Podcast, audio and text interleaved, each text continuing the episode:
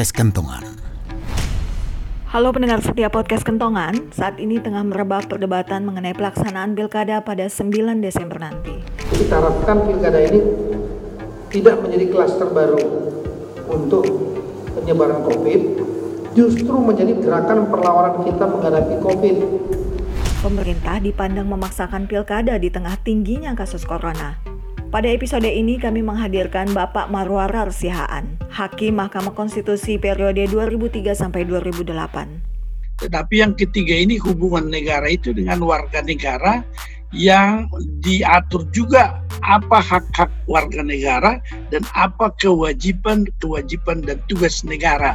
Kita akan membahas bagaimana sebenarnya pengaturan mengenai pilkada di dalam konstitusi dan apa yang dimaksud dengan hak konstitusional. Selamat malam Pak Marwar Sihaan. Terima kasih Bapak sudah menerima permohonan kami untuk hari ini boleh berbincang mengenai pilkada dan hak konstitusional di tengah pandemi ya Pak ya. Ya. Pak Marwara sebagai mantan hakim konstitusi Pak malam hari ini boleh berbagi dengan kami. Sebetulnya ini kan semua sedang ramai nih Pak bicara mengenai pilkada di tengah era pandemi, penundaan, ada begitu banyak persoalan yang sedang didiskusikan di publik. Tapi mungkin pertama-tama kita harus mengerti dulu ya Pak hak konstitusional itu sebetulnya apa? Mungkin Pak Maru boleh berbagi dengan kami Pak. Oh iya, jadi hak-hak konstitusional itu adalah warga negara yang diatur dan dimuat di dalam konstitusi. Jadi kalau kita belajar konstitusi itu kan kita diberi informasi bahwa suatu konstitusi negara itu paling tiga, tiga materi muatan yang ada itu. Satu, bagaimana membentuk lembaga-lembaga negara dengan kekuasaan-kekuasaannya kan, hmm. yang biasanya itu dibagi secara tradisional dalam tiga kelompok. Dua, bagaimana hubungan antar lembaga negara itu satu sama lain dan mekanisme hubungan itu. Tetapi yang ketiga ini hubungan negara itu dengan warga negara yang diatur juga apa hak-hak warga negara dan apa kewajiban-kewajiban dan tugas negara yang hubungan inilah yang lebih intens sebenarnya untuk semua tujuannya adalah untuk membatasi kesewenang-wenangan negara. Hmm. Jadi hak konstitusional itu tentu saja merupakan hak yang bisa dipertahankan apabila pada satu saat tertentu misalnya ada pelanggaran terhadapnya. Saya kira inilah konstitusional sebenarnya. Hmm.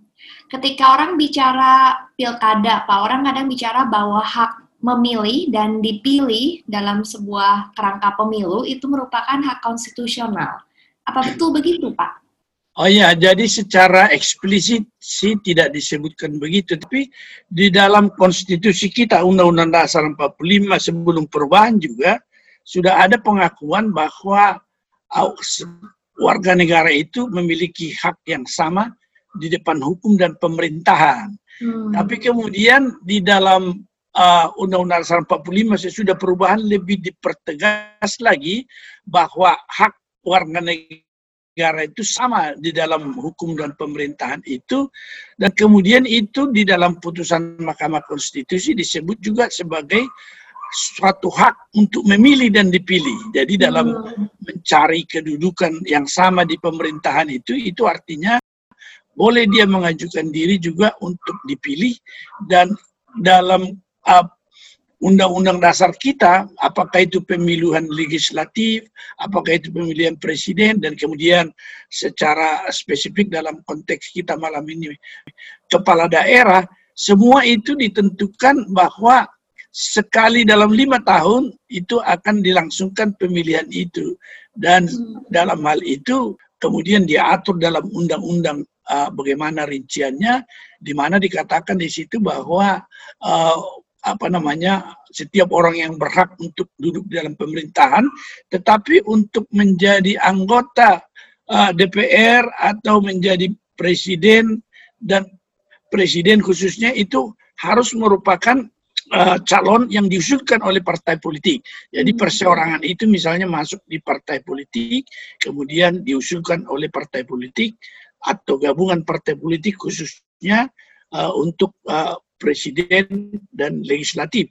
Tetapi kepala kepada kepala daerah ini perkembangan yang terjadi sesudah undang-undang pemerintahan Aceh sebagai apa namanya hasil dari atau follow up dari MOU Helsinki, maka di Aceh pada waktu itu diberikan kesempatan bahwa seorang calon yang tidak terafiliasi dengan partai politik boleh mengajukan diri. Kemudian karena perubahan yang terjadi itu, maka MK kemudian menentukan bahwa boleh calon perseorangan, yaitu yang tidak diusulkan oleh partai politik, tetapi didukung oleh apa namanya kelompok-kelompok masyarakat tertentu dengan syarat-syarat dukungan tertentu sehingga muncullah kemudian dari situ bahwa ada calon perseorangan. Jadi ini akibat dari apa yang dikatakan kedudukan yang sama di dalam pemerintahan, maka seseorang itu boleh uh, memiliki hmm. hak untuk dipilih sebagai apakah anggota DPR, apakah dia menjadi kepala daerah, DPD, dan terutama sekali yang paling menonjol yaitu presiden tentunya.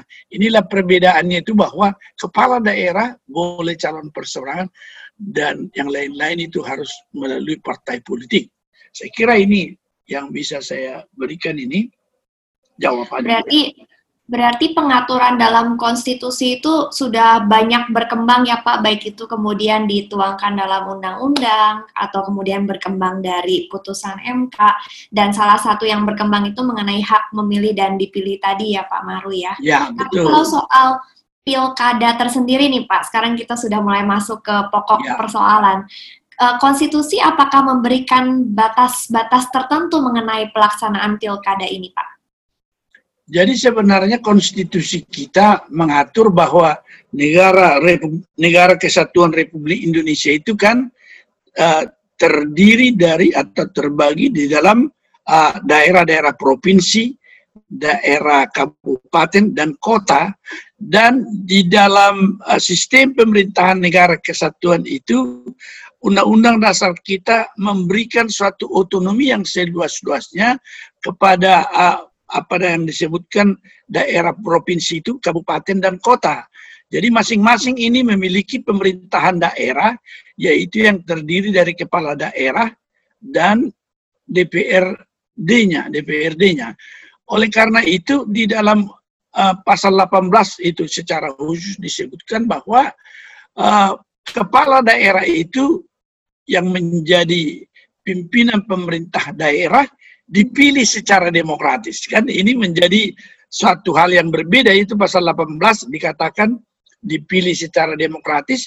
Tetapi kalau pemilihan umum legislatif dan presiden dikatakan dalam satu pemilihan yang langsung umum bebas dan jujur dan adil. Nah, MK pernah juga merumuskan ini kan. Apakah memang eh, pilkada itu juga pemilu? Ah, sama dengan pemilihan umum untuk pilpres maupun uh, legislatif. MK mengatakan iya karena prinsipnya sama, azasnya sama, kemudian penyelenggaranya itu juga sekarang ini sama terutama yaitu KPU. Meskipun di daerah juga sekarang ada KPU kan. Nah oleh karena itu dia tetap dikatakan juga suatu uh, pemilihan umum, tetapi khusus untuk pilkada itu tentu saja bahwa dia memiliki suatu sifat khas yang saya katakan tadi, dia boleh ada calon persorangan dan lanjutannya itu tentu seluruhnya itu apakah dari tahap persiapan, penyelenggaraan, semuanya itu oleh penyelenggara pemilu itu di KPU itu dibagi tahapannya dalam persiapan dan penyelenggaraan itu. Oleh karena itu kita melihat bahwa uh, pilkada itu juga sebagai bagian yang kemudian oleh MK sebenarnya dikatakan sekarang kalau sengketanya dulu semuanya kepada MK, tadi konsekuensi dari pernyataan bahwa pilkada itu juga adalah pemilu, maka kalau ada sengketanya di Mahkamah Konstitusi kan. Tetapi sekarang mereka menyatakan tidak lagi, tapi belum dibentuk suatu badan baru untuk itu. Nah inilah perkembangan-perkembangan terbaru yang terjadi dalam pilkada ini yang memang dikatakan bahwa pilkada itu adalah suatu pelaksanaan daripada pemilihan kepala daerah yang memimpin pemerintahan di daerah dalam otonomi yang seluas-luasnya.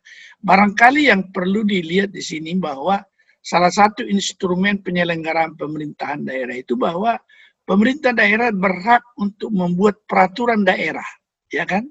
Dalam menyelenggarakan otonomi dan juga dalam hal ini secara lebih spesifik lagi yaitu dalam membuat suatu anggaran pendapatan dan belanja daerah.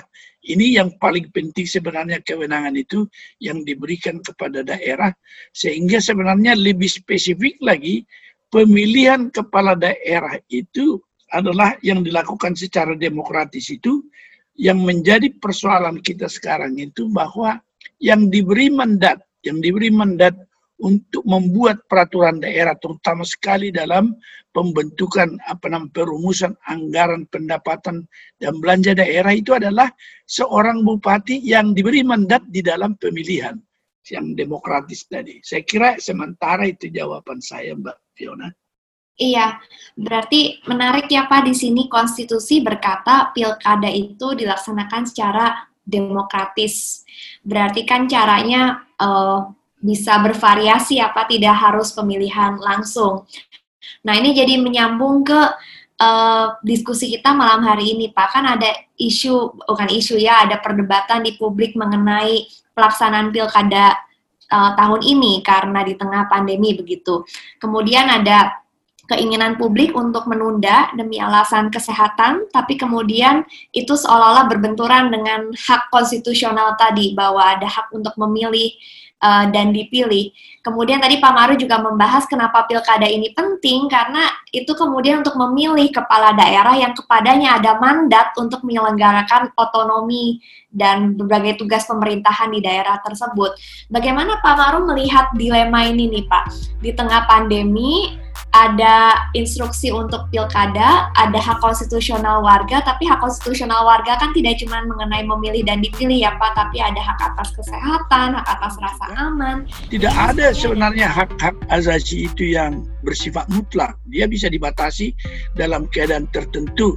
Misalnya dikatakan di dalam pasal 28J. Itu sebabnya maka di seluruh dunia ada yang disebutkan state of emergency, terutama di seluruh dunia sekarang. Ya, civic education itu tentu menjadi suatu satu bagian yang harus dilakukan juga. Perbincangan ini masih akan berlanjut di episode berikutnya.